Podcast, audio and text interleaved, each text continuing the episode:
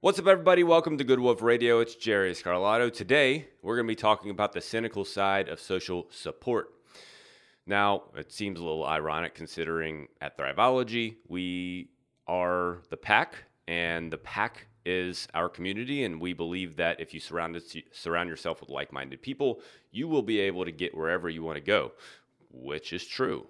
And that's why social support is so important. Social support has just an abundance of positive benefits, an abundance of abilities to help get you moving in a direction and then keep you moving in a direction of which you're trying to go. There are many, many, many positive health outcomes that can come whenever you have good quality social support. There are many things that you can do that you don't even believe that you're capable of whenever you have good social support. But before I really dig into that, I want to tell you how I kind of came to this topic. Now, of course, this is something that I think about regularly, so it's not like I was just like, oh, hey, that's something new. I did learn something new, don't get me wrong. But this study came across my desktop the other day, and I was like, hey, that would be a great thing to talk about, because I think that what the study is emphasizing is something that we don't pay attention to quite as often. So the name of the study is Sabotage, Collusion, and Being a Feeder, which I thought that was a very interesting name, and you'll understand more why they say feeder here in a second, towards a new model of negative social support and its impact on weight management. So as the title gives away, the study, it is not a study, it's actually a review of studies.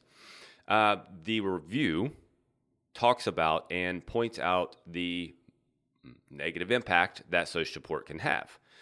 Now, of course, it talks about a lot of the positive impact because, like I said, mostly what we see when it comes to social support and mostly what is obvious when it comes to social support is the positive impact, and that's a good thing. I'm glad that that's mostly what we pay attention to whenever it comes to the community that we surround ourselves with.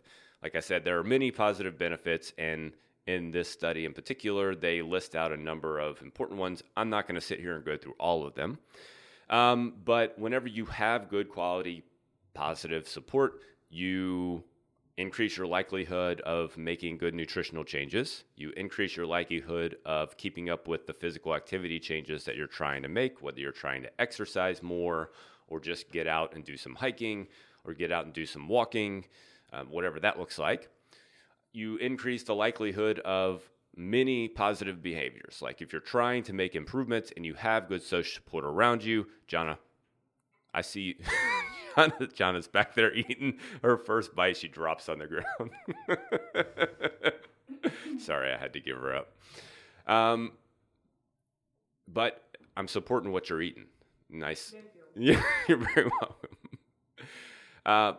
So whenever you have good quality social support, your ability to change your behavior is very much increased.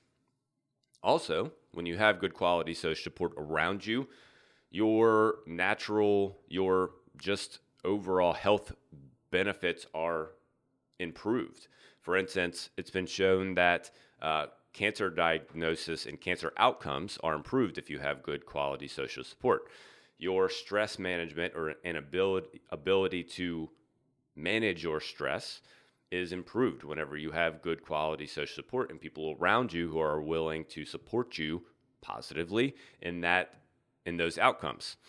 A couple other things that they mention: heart disease, the likelihood of you developing heart disease as you age is partly based around the social community that you surround yourself with. Chronic pain can be improved if you have good quality social support around you and you're around people that you enjoy and you're around people who make you laugh and around people who are bringing the best out of you. So all very, very real. And of course, what a lot of people are, whenever we talk about social support and we talk about surrounding yourself with a community of like-minded people, one of the things that most people, maybe not most, but many people are concerned with is weight loss. And when it comes to weight loss, when you surround yourself with like-minded people, it is just much easier to make it happen. Weight Watchers has done that for a long time. That's why they've been mostly successful, although now they're going into the drug business, and that's another story for another day. But when you look at any or a lot of nutrition programs, a lot of them are based around community. Whenever you go to a gym, a good quality boutique fitness center, they're based around community, and a lot of those people are successful in their weight loss. And that's because of the people that are around them. So social support and community are just very, very important when it comes to making your changes. Now, of course, like anything, there's a big caveat behind all of this. The caveat is what kind of support are you surrounding you? What I'm saying and what I continue to say and what I have repeated so far in this introduction is positive, good quality social support when you surround yourself with like-minded people. For many people, I would venture to say most people, but for many people, they are not surrounded by like-minded people. They are not surrounded by a community who is there to support them in their endeavors, who is going through the same struggles that they're going through, who is actually going through the journey with them. Whether they're trying to pursue the same goals or not, that doesn't matter as much. However, just being with people who are going through a journey and going through a struggle and going through the hardship and going through the effort that it takes to actually make progress, when you do that, it makes it easier. However, when you don't do that, it makes it much, much, much harder. So that's the caveat. And that's the part that most of us struggle to see. When you don't make the unconscious conscious, it will dictate your life and you will call it fate. And this is one area that many of us just have a hard time paying. Maybe we just want to ignore it because most of the people who are sabotaging us are people who, quote, love us and care about us and people we've been close to. And it's hard to accept that someone who loves you, cares about you, and someone you've been close to for a long time will sabotage you, but they will do it. They will do it. Please understand, it does not make them a bad person. Doesn't make anybody a bad person. It's just because they're not ready to make the change themselves. And they don't want you to go, gallivanting off into this other realm where you're going to be a different person. They want you to stay the same because naturally people don't like change. But it's the people who don't like change that aren't successful in what they're trying to accomplish. So that's what we're going to dive into today. We're going to dive into what the research review here talks about, the three forms of negative social support, the three forms of negative social support that happen whenever we are trying to make changes. And they're talking primarily about weight management, but it comes with just about any change, to be totally honest. It can happen whenever you're trying to improve your career path, whenever you're trying to improve your financial stability, whenever you're trying to improve anything else in your health and fitness. Potentially, if you're wanting to get, more muscle, people might, why are you wanting to do that? It happens in many other realms. It is not just weight management, but that's going to be the bulk of our topic today. So the three forms of negative social support. There are three. I've already said that three times. Sabotage, being a feeder, and collusion are the things that we will talk about. Sabotage, being a feeder, and collusion. So let's break them down one at a time so we can understand exactly how cynical each one of these forms of negative social support are so that you can start to become aware of these things happening. Because I promise you that if you are a person who is making a change in your life, it will happen. You will see it. You will have it somewhere in your life from somebody. It may not be everybody. Hopefully it's not everybody. Hopefully it's not the person you're living with. Hopefully it's not the family that you surround yourself with. However, it's very likely and possible that that's going to be the case, and being aware of it is very important. Today, that's what we're going to talk about. Next time, in the next episode, we're going to talk about strategies for overcoming these forms of negative social support, some of which are a little soft, some of which are a little strenuous and hard. But today we're just going to talk about these three forms of negative social support. Okay, number one is sabotage. So the authors of the review defines sabotage as an active and intentional form of negative social support designed to undermine an individual's health goals. An active and intentional form of negative social support designed to undermine an individual's health goals. So the definition alone of sabotage is very cynical. We don't think that the people around us will and want to sabotage what we're trying to do. We don't believe that people who love us and care about us want us to fail. And while, again, most people who are in that mindset aren't bad people in and of themselves. That's the reason that you're around them. That's the reason that, you know, you spend time with them. It is their current mindset and their current behaviors that is keeping them from wanting you to make progress. That's keeping them from wanting you to move forward. And it's a very intentional thing sometimes that happens, that people will sabotage you, say things to you, do things to you to keep you from moving forward. It's very tough. It's very challenging. However, it is very, very real. So a couple of ways that people will undermine a person's actions. Number one, discouraging healthy eating. If you have ever tried to change, and I've seen this, and this topic is one of the things that just drives, it gets my blood boiling. When I was reading this review yesterday, my blood was I was getting worked up, and I'm starting to get worked up now, which is why I'm stuttering a lot. So I'm gonna go ahead and calm myself down a little bit. But this topic drives me nuts because whenever someone doesn't support a person, when someone's deciding to make a change for the better and trying to improve themselves, that is very selfish. It's 100% selfish. There's no ifs, ands, or buts. There's no nothing about it. It is 100% selfish. If you are not supporting and somebody is not supporting you and your efforts to improve yourself. So that's why it drives me nuts. Anyway, that's a little side note. So discouraging healthy eating. It's not unusual. I'll give you the example of myself. Now, I have been, on my path for, I'm 30. I'll be 39 this year. I started in the weight room when I was 15. I probably didn't really start really paying attention to what I was eating till I was maybe 25. I mean, I ate a lot up until that point, but I wasn't really that concerned about what it was because I was active all the way up till that point. So 25. So let's say I've really been on point for, 15 years or so. So I've been at it for a while. So I can very easily shrug off what most people say. At any rate, it's not unusual for me to go out to eat with people or go to a party with people. And anymore, a lot of people are used to it because a lot of people I'm around are people that I'm around a lot. But going somewhere, not having a cheeseburger and fries regularly. I will sometimes, but I won't most of the time.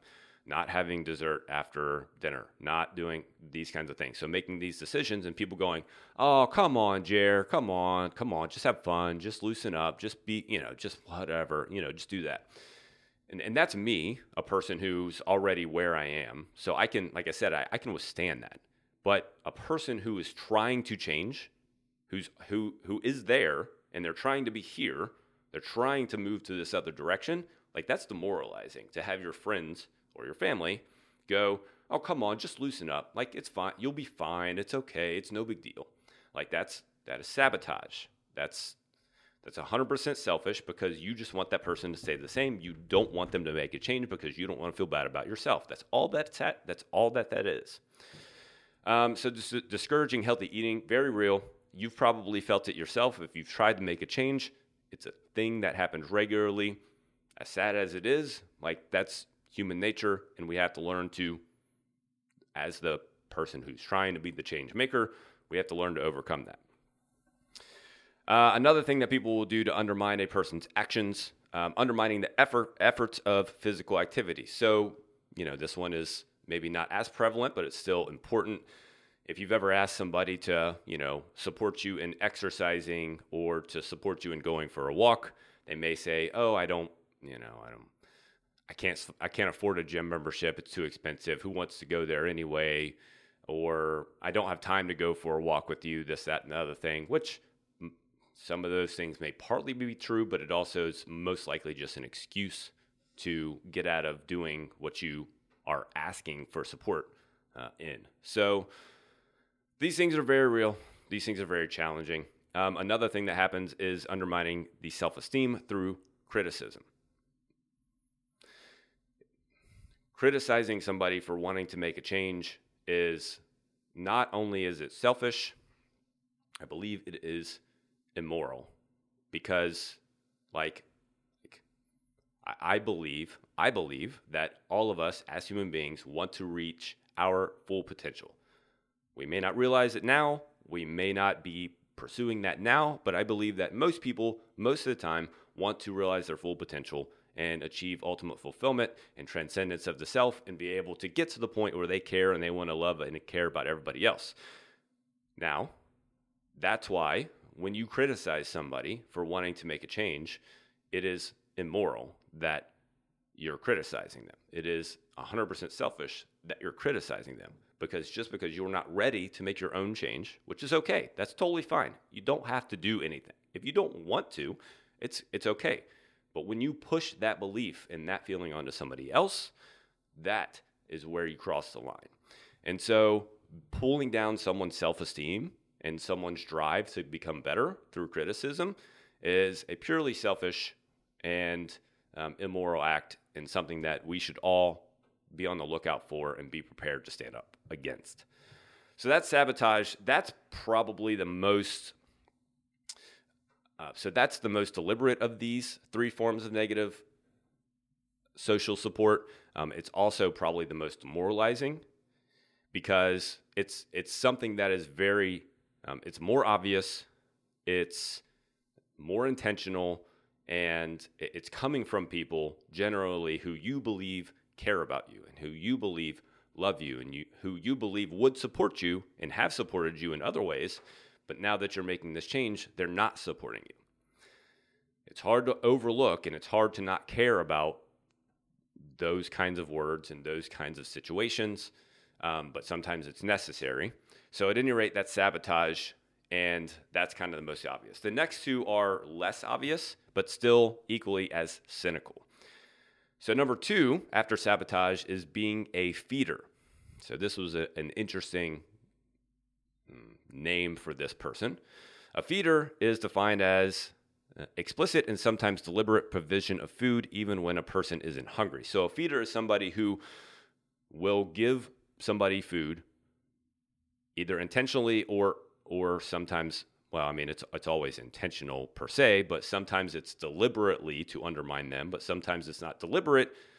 It's just because that's the kind of person they are, or because they want to love them, or whatever the thing is, which we'll talk about those things in a second. So this one is, like I said, it's not as obvious. It's not maybe as cynical, but it is still something that undermines a lot of people's potential for weight loss. In the review, they talk about another study where they came up with, sorry, I'm trying to find the part. There it is. They came up with 6 motivational subscales as to why feeders do what they do. Remember, a feeder is just a person who is in, like, let's say you're trying to lose weight and your mom or your grandma, probably a better example, every time you go to your grandma's house, your grandma just wants to feed you food. Your grandma is the feeder. That's the person who's trying to give you food for some reason. And there are generally 6 motivations for why someone wants to feed somebody who's trying to lose weight. So those 6 motivations, and I think everyone will recognize and make a connection to at least a couple of these. Motivation number 1 is feeding for love. Feeding for love is because I love them. So if, for instance, childhood obesity is very prevalent nowadays. Let's say a child decides they want to start losing weight on their own. If a child did that, man, would you want to support them? However, sometimes a parent may feel bad that they're depriving their child. Again, the parent's not being malevolent. They're not trying to be a terrible person by any stretch. That's not the assumption. However, if the parent, because of their love, is going, oh, well, I'm just going to make you this meal because I love you and I don't want you to be deprived, that's being a feeder, and that is literally feeding the current behavior of overeating. Doesn't make them a bad person, nothing like that. However, you're supporting what they're trying to undo. If the child is trying to not eat, overeat or trying to not eat certain foods, but because you love them, which is totally pure, of course, however, it's still going against what they're trying to do, then you're being a quote-unquote feeder. So the second motivation, so that was feeding for love. The second motivation is feeding for waste avoidance. I don't like to waste food. So again, this just might be a person, maybe a spouse or a parent or a grandparent that, won't let you get up from the table before you finish your food. That's what most of us are taught whenever we're young. So if someone's trying to lose weight and you're not going to let them get up from the table, that makes you a feeder. It doesn't make you a bad person. It doesn't make you, a sabotager in the deliberate sense, but it does make you a sabotager in the intentional sense. Okay, the third one is to avoid hunger because people shouldn't go hungry. So this one let's think about grandma in this one. If you are trying to lose weight and you go to grandma's house and you only have one small plate of food and you go, oh no, grandma, I don't need any more. Grandma might go, oh, you need to eat some more. People shouldn't be hungry. It is because grandma loves you that she wants you to eat more. And it's also because she believes that people shouldn't be hungry, even though not many people in America are hungry and have no clue what hunger even feels like. Grandma's just there because she loves you and she's trying to feed you more because she doesn't want you to feel hungry. Doesn't make grandma a bad person. However, she's not supporting the person you're trying to become. Next is the number 4 motivation for feeders is to offload food because I can't finish my food. So spouses, this is a perfect example for spouses. Men are usually the offloaded, and women are usually the offloader, if that makes sense.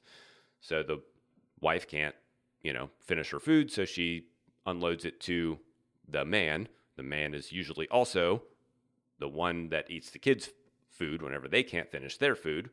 So that also goes back to not wanting to waste food.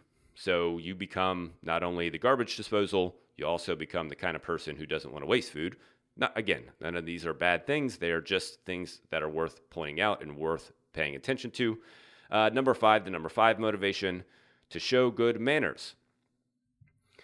So you want to be polite whenever you go to grandma's house. So you make sure that you finish all the food and you make sure that you don't turn her down and you make sure that you, eat everything that she puts in front of you. And then the number 6 motivation, a sign of status. This is probably less common, but still a thing.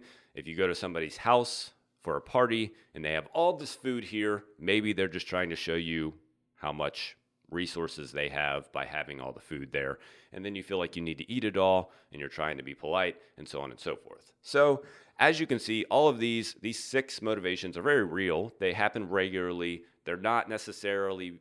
It's not necessarily someone who's trying to tear you down from a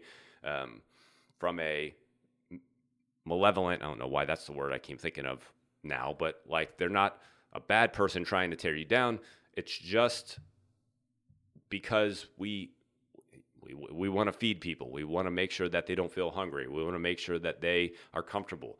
And it is because of that that we hold a lot of people back from their goals in trying to lose weight. So that's being a feeder. That one, like I said, it's not as obvious. It's not something that you see and you go, oh, that's bad. It's just something that, but it is something that definitely holds people back. So that's something we definitely need to pay attention to. Good. So that's sabotage, Number one, the number one form of negative social support and being a feeder. The last form, the third and final form of negative social support is collusion. This is another one that is less obvious and usually done out of maybe not love or care, but mostly out of not wanting to get into an argument, not wanting somebody to feel bad about themselves. Excuse me, I just drank some water and got it stuck in my throat or something.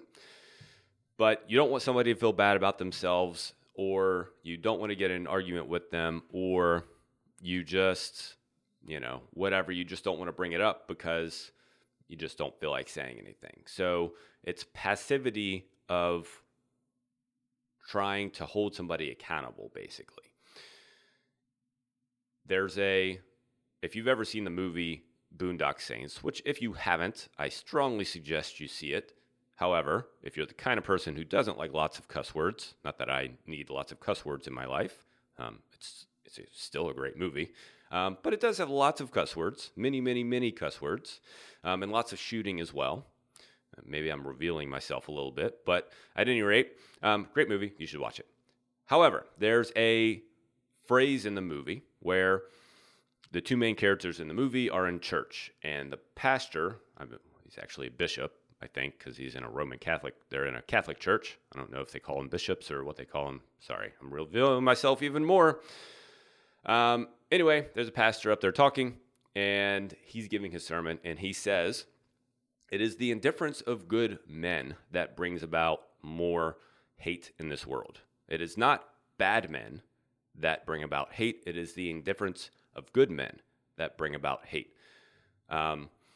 In this context, it is the indifference of people that is not allowing others to become the kind of person that they're trying to become. So the authors of the review define collusion as a more passive and benign form of negative social support, reflecting a desire to avoid conflict or hurt someone's feelings. So because we're not comfortable holding somebody accountable, because we're not comfortable telling somebody, "Hey, look, I've been concerned about how you've been eating, and I've been concerned about your weight, and I've been concerned about what's going on with you, and I'm wondering what's going on. Hey, what's going on? How you feeling? Do you think it's something that is good for your health? Like, is it something that you want to improve?" Because we're not comfortable having those conversations, guess what happens? The people that we supposedly love and care about become unhealthier and less stable and end up in trouble with chronic diseases. That's not love. That's not care. That is collusion. That is indifference. And it is the indifference of people that leads to the downfall of society. So this happens with family members. This happens with friends. This happens with healthcare practitioners. It happens over and over again. The review, talks about healthcare practitioners and not feeling comfortable talking about obesity because they don't want to hurt the person's feelings or they don't want to get into conflict. No one wants to be told, "Hey, you're obese, you need to lose weight," necessarily. However, if that's the case, that's the case. And if you believe that their health is going to be better off if they move themselves in a different direction, then it is your obligation to say so. It is your responsibility to say so, especially if you are in health care.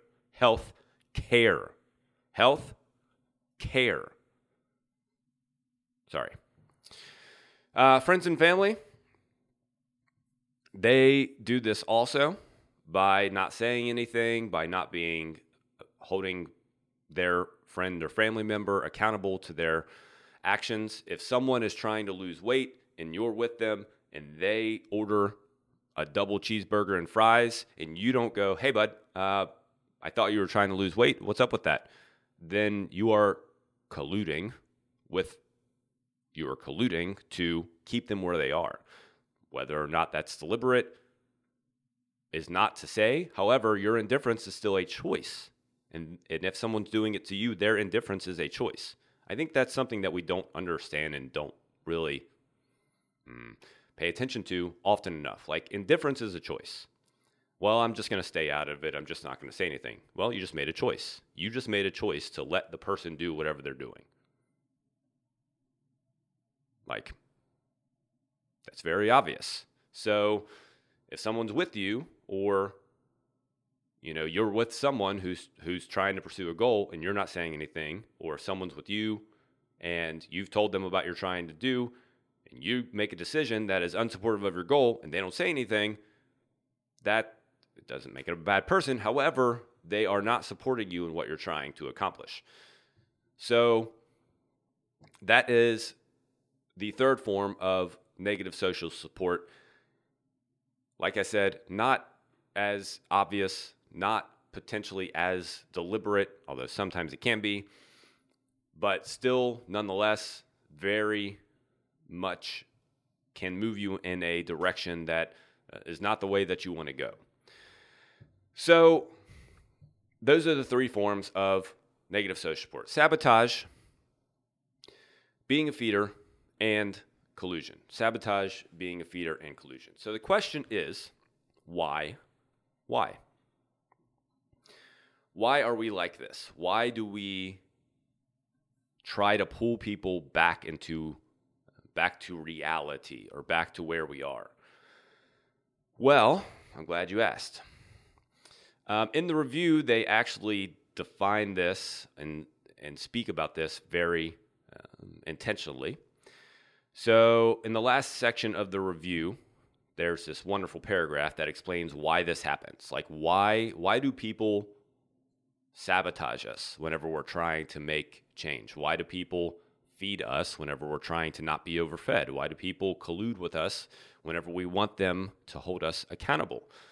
Well, the reason can simply be explained by systems theory and homeostasis. So what they describe here, or here's the exact words I'll read from the review.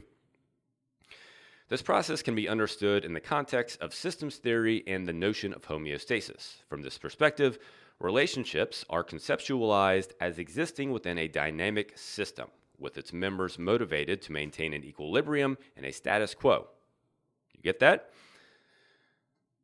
I'm going to reread that sentence because it's important. Relationships are conceptualized as existing within a dynamic system, with its members motivated to maintain an equilibrium and a status quo. As Minuchin argued in 1985, Minuchin is a person. That is Minuchin. I don't know if I'm saying that right. I apologize if I'm not. As they argued in 1985, this system is, quote, an error-activated process by which behavior departing from the expected range of a family's patterns is controlled via corrective feedback loops. You can also say an expected range of friends' patterns. So I'm going to read that again. An error-activated process by which behavior departing from the expected range of a family's patterns is controlled via corrective feedback loops. So basically, what systems theory and homeostasis have to do with this is that when you have a group of friends, that group of friends wants to maintain homeostasis and equilibrium. And the second that one of that group of friends tries to pull away from that equilibrium, or knocks that equilibrium out, the system wants to equalize. It wants to go back to homeostasis. So what do? They sabotage you, they feed you, and they collude with you. It's just the natural way of things. It doesn't mean it's the normal way of things or the way that things should be, but it is the natural way of things when you are unaware that it's happening. It happens within families, and it happens within friends. Those are the two biggest areas that you will see that happen. The system wants to stay the way that it is. It wants to maintain homeostasis. And the second that you step out, the second that you put on the gas and you try to move forward, the system will grab you and it will drag you right back in if you allow it, if you allow it to happen. Now, the first time, it can be challenging, but hopefully the second or third time that you try, you become aware of it. Because remember, unless you make the unconscious conscious, it will dictate your life, and you will call it fate, which is why being aware of these things is very important. So that's all I have for you today. Remember, sabotage is very real. That one is something that you can find more easily when someone is undermining your efforts. It's a little easier to point out. Someone who's trying to be a feeder, someone who's, trying to, I don't want to say shove food down your throat, but like literally try and give you food. You have to learn to say no. You have to learn to walk away. And then the collusion, that is a very tricky one, but you need to know whenever someone, you need to be aware whenever someone's not holding you accountable, and you need to learn to hold yourself accountable. Now, we're going to come up with more specific ways to start to overcome these things in the next episode, but nonetheless, awareness is step number one. So make sure that you share this with your friends so that they can become aware of these things as well. And until next time, here's to your success in health and fitness mastery.